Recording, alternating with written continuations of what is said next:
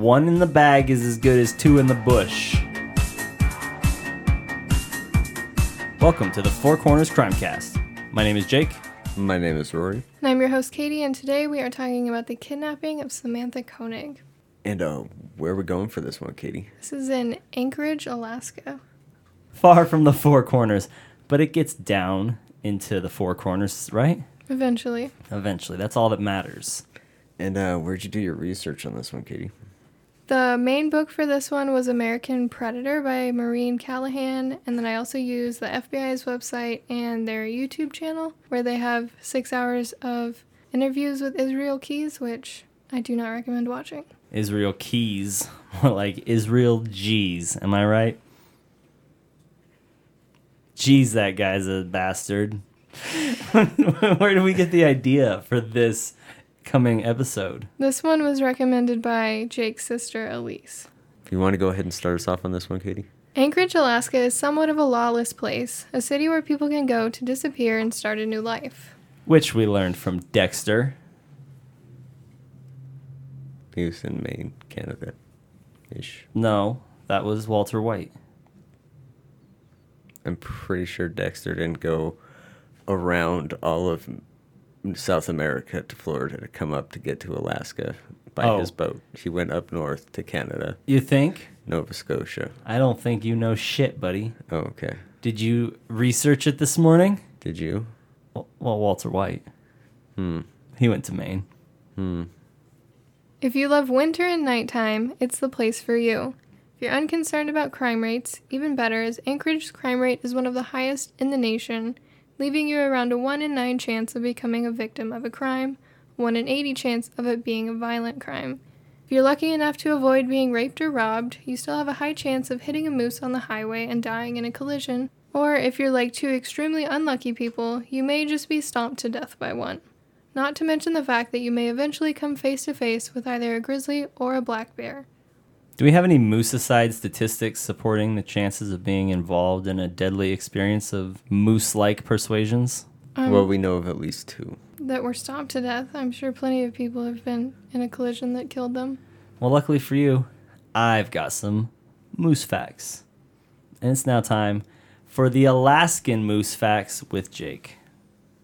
First moose fact. First moose fact the Alaskan moose, or Alces alces gigas, that's the scientific name, is the largest of the moose family, and they live in a large area spanning from Alaska to the western Yukons of Canada, eh?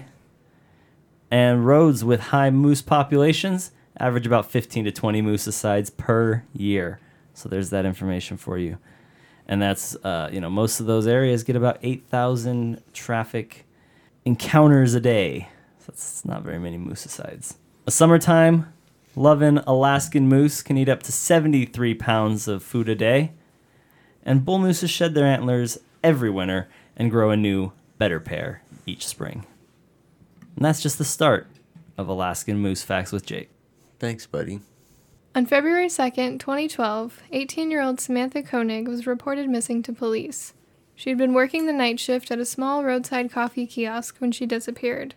The barista that came in to open was the one who reported her missing, as when she arrived, things were in disarray and money was missing. When police arrived, they noticed that the kiosk had a panic button that hadn't been used.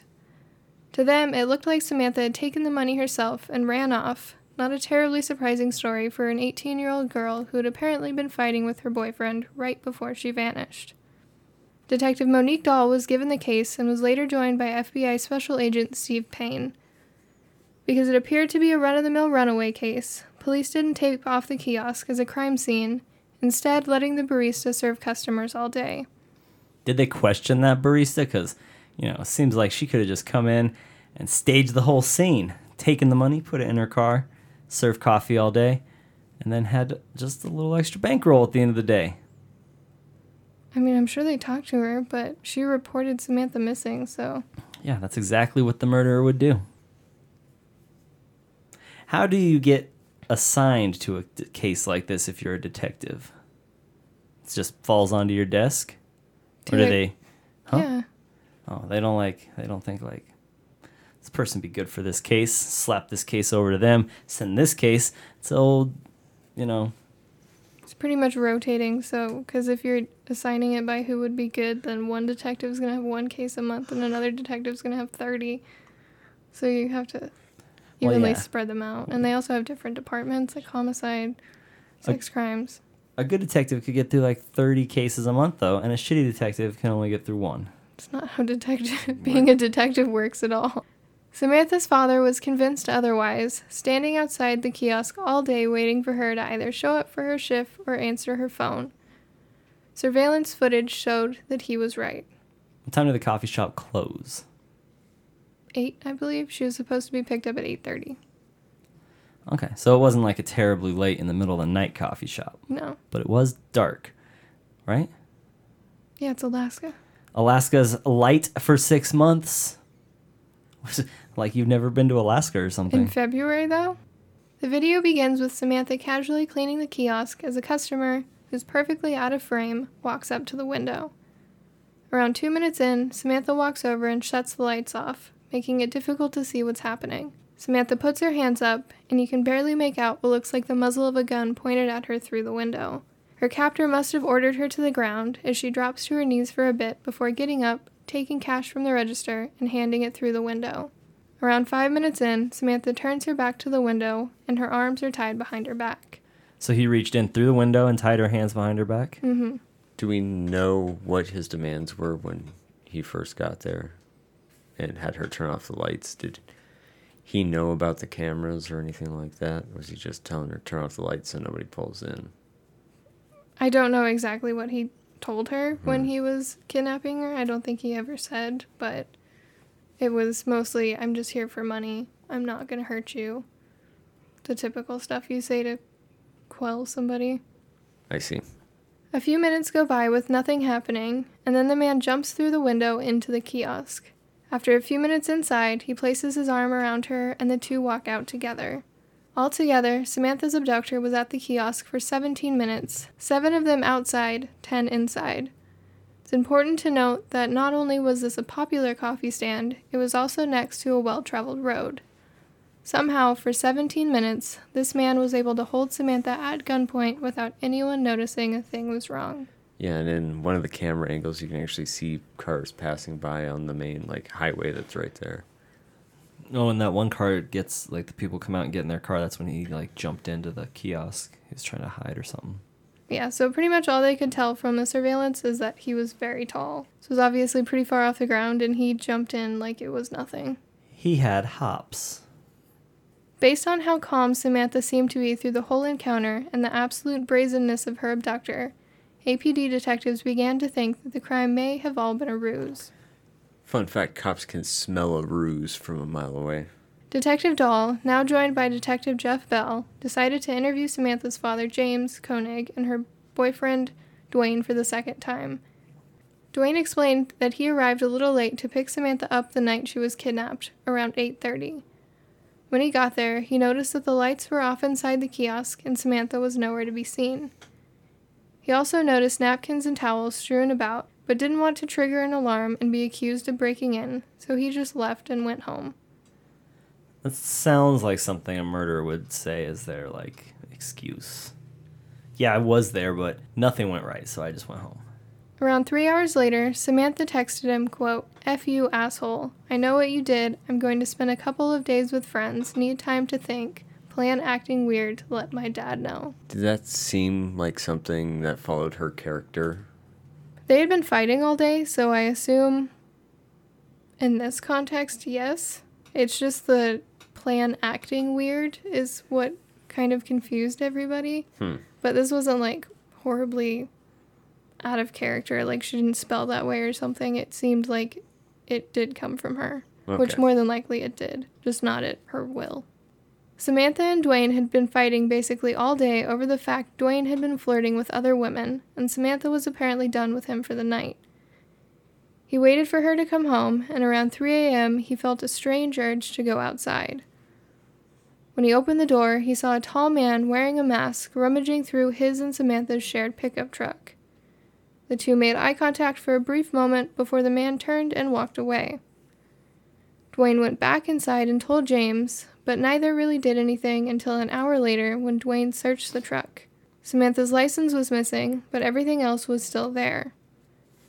Somehow sensing zero urgency from the situation, Dwayne went to bed and slept in till 9:30. When he was asked why he nor James ever reported Samantha missing to police, they both said that they were unaware you do not have to wait 24 hours before filing a report. At this point, I have to imagine the detective doll rolled her eyes so hard that they got stuck in the back of her head. Yeah, was Dwayne kind of oblivious to the world? How old was he? I couldn't find anywhere exactly how old he was, but I assume probably the same age as Samantha. But I mean, it's still relatively common, even today, for people to think that you still have to wait 24 hours to report someone missing. I see. Detective Doll was rightfully suspicious of the men. Not just because of their actions, but because they were the two closest people to Samantha, and the husband slash boyfriend is always the first suspect. She decided to send a few officers to their home unannounced to see how they'd react. Interestingly, neither James nor Dwayne would let the officers even get a brief peek inside the house. When they stepped outside, they cracked the door just enough to squeeze out and shut it immediately behind them, like they had something they were hiding inside the house. Drugs, probably. Or bodies. No, Rory's right. It was just a bunch of marijuana. Don't be scared of a little weed, guys. It's not legal everywhere. It's all good, guys. With so many red flags flying, Detective Bell was assigned with surveilling James round the clock. Although it sounds like James was only being sketchy, he was actually doing a lot of good during this time as well. He created flyers with Samantha's photo and handed them out to anyone and everyone, set up a candlelight vigil, and also created a reward fund to hopefully encourage someone to speak up. Nine days after Samantha's kidnapping, James had set up a tip line and a volunteer site right next to the kiosk, along with a huge sign with a photo of Samantha with kidnapped underneath. Which is also something that a kidnapper would do. Of course, the tip line and police investigation led to some pretty interesting stories. Detectives were told that the Russian mafia was involved, the Hells Angels were involved, Samantha was a drug dealer and stealing from her supplier, and that Samantha had stolen five grand from James a week before she disappeared. Of course, this was just the rumor mill spinning quickly and out of control. Also, Alaska's kind of boring, so An Alaskan moose can run up to 35 miles per hour pretty easily and swim at up to 6 miles an hour. I So, was I was hoping that the Alaskan fact would be about Alaska not being boring, not a moose. it's exciting to watch a moose run 35 miles an hour, bro. Okay. Three weeks went by with no movement in the case and zero sign of Samantha. Until February 24th, when Dwayne got a text from Samantha's phone. It read, quote, Connor Park sign under pick of Albert, ain't she purty? It was referencing a bulletin board at the nearby Connors Bog Park. Underneath a picture of a missing poster for a dog named Albert was a Ziploc bag containing a ransom note and photocopied Polaroids of Samantha. Too bad it wasn't a missing cat, and then he could have said, Ain't she purty? I'm sure he was really looking for a pun Yeah. when he was Most of these writing killers his ransom do. note. If they're smart, they're looking for puns because how else are you going to be remembered in the annals of history?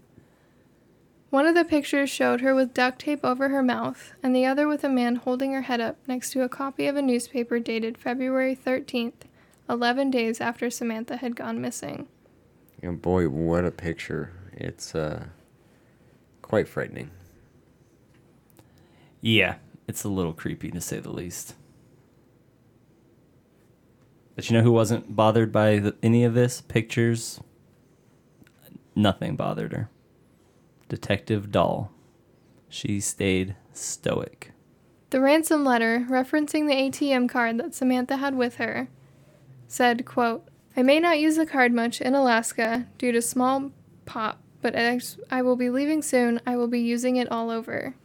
She did almost get away twice, once on Tudor, which is a road, and once in the desert. Must be losing my touch. What's a small pop? I have no idea. This is just a snippet of the letter, which has never been released in full by the FBI. The rest went on to demand $30,000 deposited into the account linked to the debit card and claimed if the money was provided, Samantha would be released in six months. That's a really creepy request. Like you get the money and then you get to keep your kidnapping victim for six months before they get her back. Seems like he was probably just thinking it was the best idea ever because he could just get the money and then have a six month head start before anyone realized he wasn't going to follow through on his end of the deal. Yeah, I think, I mean, they pretty much all knew that they weren't going to get Samantha back because if you kidnap someone strictly for ransom, you want that person away from you as quickly as possible. You don't keep them for six months. So this was their first sign that this was more than likely not just a kidnapping. Spoiler alert. Because the note had hinted that Samantha may have been transported out of Alaska and into the lower 48, it officially became a federal crime and the FBI's case, although the APD detectives were still working closely with them. Special Agent Payne brought on investigators Jolene Goeden and Kat Nelson, along with the brilliant minds back at Quantico. So they brought the pain. I mean, he was already there. It- the pain was ah. already involved. The pain was already there. They first sent the ransom note and photographs left at the park, hoping some sort of forensic evidence was left on them. There was also one question they were hoping could be answered Was Samantha alive or dead in the photos? The team was split. Some believed she was alive and that they should hold out and they should hold out hope the ransom note was telling the truth, while others were pretty sure that they were working a kidnapping and a murder. An expert in snuff films at Quantico, which I cannot believe is even a job title, looked at the photos and couldn't give them a definitive answer. So this guy had this very, very specific job, right? Like what he was there for. And I just imagine he's just like the knight who guards the Holy Grail and he waits years and years and years and years for his moment to arrive, for his moment to arrive, his moment to shine, and when the time comes, he's just too old and rusty to effectively do his job. I can't believe that anyone would want to spend their time watching snuff films. My guess is that this is like a couple year rotating job that no person just sits down and is like, okay, well, I'm going to sit here for the rest of my 25 year career at the FBI and watch people die on film and see if it's real.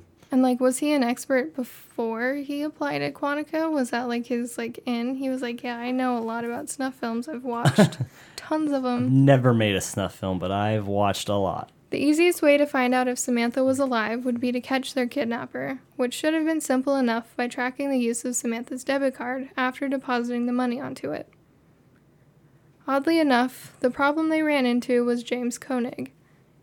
He felt he couldn't be sure the note was real, and he did not want to dip into the $60,000 he had raised in the reward fund if it turned out to be fake. Logic that doesn't make a lot of sense to me. Finally, after five days of convincing, James put five of the $30,000 into the account. All that was left to do was wait and see if the kidnapper was dumb enough to use something so easily tracked. Seems like James wasn't interested in losing his daughter and a bunch of money. He wasn't concerned about losing the money, he was concerned that the ransom note was fake and I guess nothing was going to happen, which, if it was fake, then whoever wrote it's still not going to have access to the money. So, Yeah. like, it's a win win situation. He's either going to not use it and you still have 30 grand, or he's going to use it and you're going to have the person that took your daughter. So, Well, the key here, if you think the ransom note is fake, you've got to deposit fake cash. You fight fake with fake. Everybody knows this. You should call up Quantico and tell them. They were all shocked as four hours later, someone attempted to make a withdrawal at an Anchorage bank. They were unsuccessful as they tried to take out $600 and you're limited to $500 a day. Less than two hours later, another withdrawal was made, this time for 500 at a bank around six minutes away from the first. Half an hour away, after midnight, another withdrawal came through at a bank across town. As they were watching this, they learned that the second bank had working security cameras, and the footage would be available for them the next day. Which this was 2012, so we got decent security cameras to, to rely on here, right? They still kind of look like a potato. Yeah. they're not the best, and he was also wearing a mask and a hoodie, and he was very good at parking where he knew it wouldn't catch his car. But maybe still better than the videos in the Rick Chance murder. Possibly. Probably. They sent the footage off to one of the image analysts at Quantico, hoping to clear them up, but not much could be seen. The suspect was wearing a jacket that appeared to say Corps, meaning he was either currently or had been a Marine. Besides that, they were still SOL. But it does confirm that whoever had the card was back in Alaska. Mm-hmm. The Quantico experts repeatedly are failing us here. I'm just gonna say it. It might not be a hot, you know, They can't just make evidence. you know, they can though. They can't. They do it in all kinds of cases. Fabrication. It's what we do at Quantico. you do that after you catch somebody. to seal the deal. Mm-hmm. Their first big break came when they realized they'd never looked at the surveillance footage from the Home Depot across the street from the coffee kiosk. In it, they could see a white Chevy pickup pull into the parking lot around 7:45. After sitting about 10 minutes, he got out and walked across the street. When he returned 20 minutes later, he was walking with his arm around Samantha, looking almost like a normal couple. When they began to cross the street, though, Samantha pulled away and ran. Somehow going completely unnoticed, the kidnapper ran after her and tackled her, standing her back up and whispering something in her ear. She complied and walked back to the truck, where they stood outside and waited for the people next to them to get into their car, once again unnoticed. So is it fair to assume she did not know her kidnapper? Mm-hmm. Did the fact that she was sort of willingly went with him after he said something to her, maybe he knew her family or had something on her that he was using as leverage? I mean, you're tied up and a man has a gun pointed at you. You don't really need that much leverage to get someone to do what you want. Yeah, Yeah. except they always say like if they tell you not to scream, scream because you don't want to be hauled off and killed somewhere else. You want to be killed right there. Pow pow. Yeah, they're always saying that. Most people assume, people that have been in this situation assume that if they tell you, if you comply, I'm not going to kill you, that you should comply, and hopefully they don't kill you. It's a slippery slope in a sticky situation all at the same time. On March 7th, another withdrawal was made, this time in the lower 48. $400 was taken from a bank in Willcox, Arizona, a small town to the east of Tucson. An hour later, the card was used again, this time in Lordsburg, New Mexico, but the card was still at its daily limit, so the suspect checked the balance. Based on surveillance footage, they were able to tell that he was driving a light colored sedan, most likely a rental car. They placed a vague bolo across multiple states, assuming that he would continue to travel on I 10. The card was used again in Humble and Shepherd, Texas, so the bolo hit the desk of the Texas Rangers. One of whom didn't get the memo and he came in wearing a regular tie that day. He felt silly. Are the Rangers like the FBI of Texas? Mm hmm I mean, they're intense. Yeah. They will. If you give them something to solve, they'll fucking solve it, and they're gonna be wearing a cowboy hat while they do it. That's pretty legit. I heard they don't do push ups, they push the world down. Mm. I hear that they're, they don't run. They're walkers. Steve Rayburn decided he would be the ranger in charge of the search and got in contact with the FBI. He learned that the night before, an officer had seen a white Ford Focus around the time of the withdrawal in Humble, and surveillance footage confirmed that's what their suspect was driving. They'd also learned that the most commonly rented car in the entire United States was a Ford Focus. Rayburn had a feeling that he'd continue to move on US 59, a highway that traveled through Lufkin.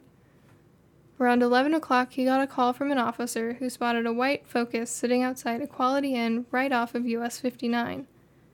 When they arrived, they noticed that it was, in fact, a rental car. Oh shit. So, if you're ever like looking to buy a new car, look up the most rented car in America and don't buy that. Because that'll keep you out of a murder investigation or two. Or do buy it and slip unnoticed throughout hundreds of cities. Maybe. Maybe. Poor resale value, though. They backed off and waited to see if anyone came out of the hotel.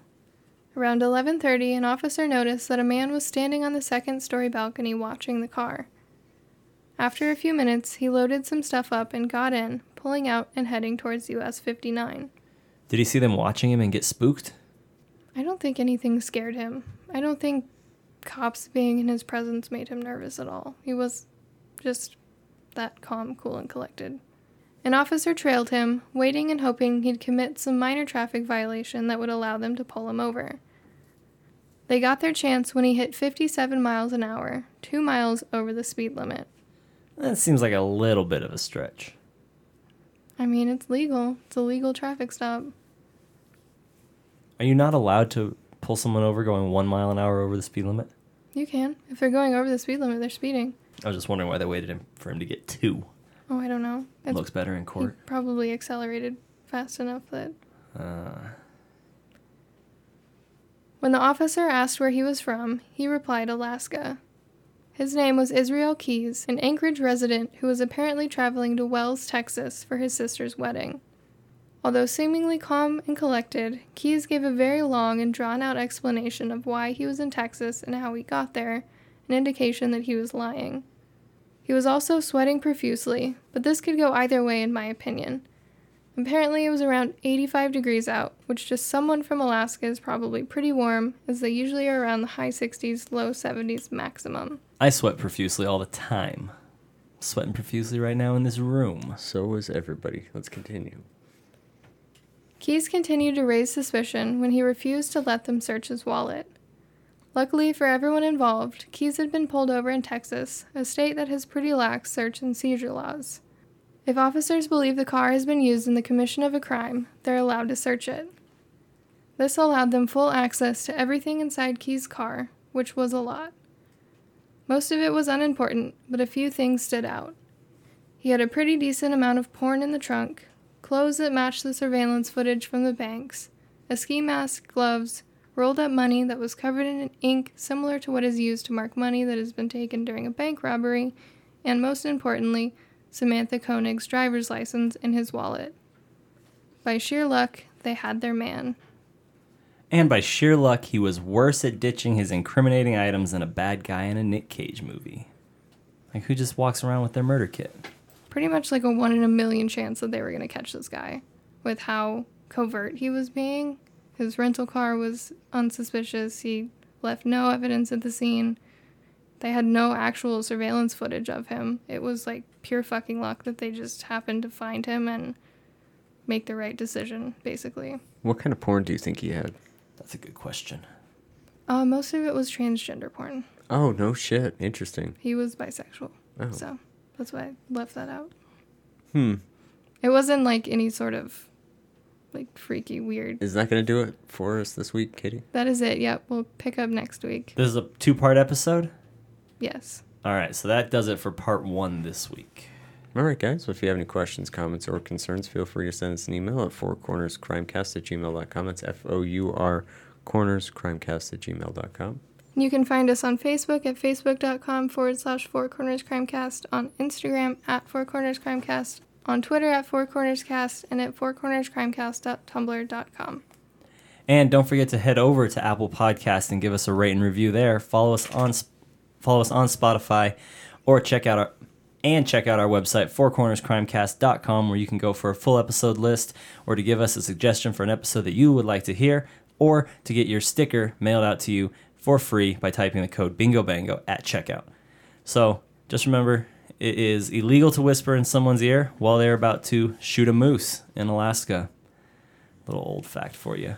All right, guys. Throwback fact. We'll talk to you next week. See ya. Adios, motherfuckers! We're gonna talk about some juiciness so we got some intro, or are we just gonna get down to brass tacks?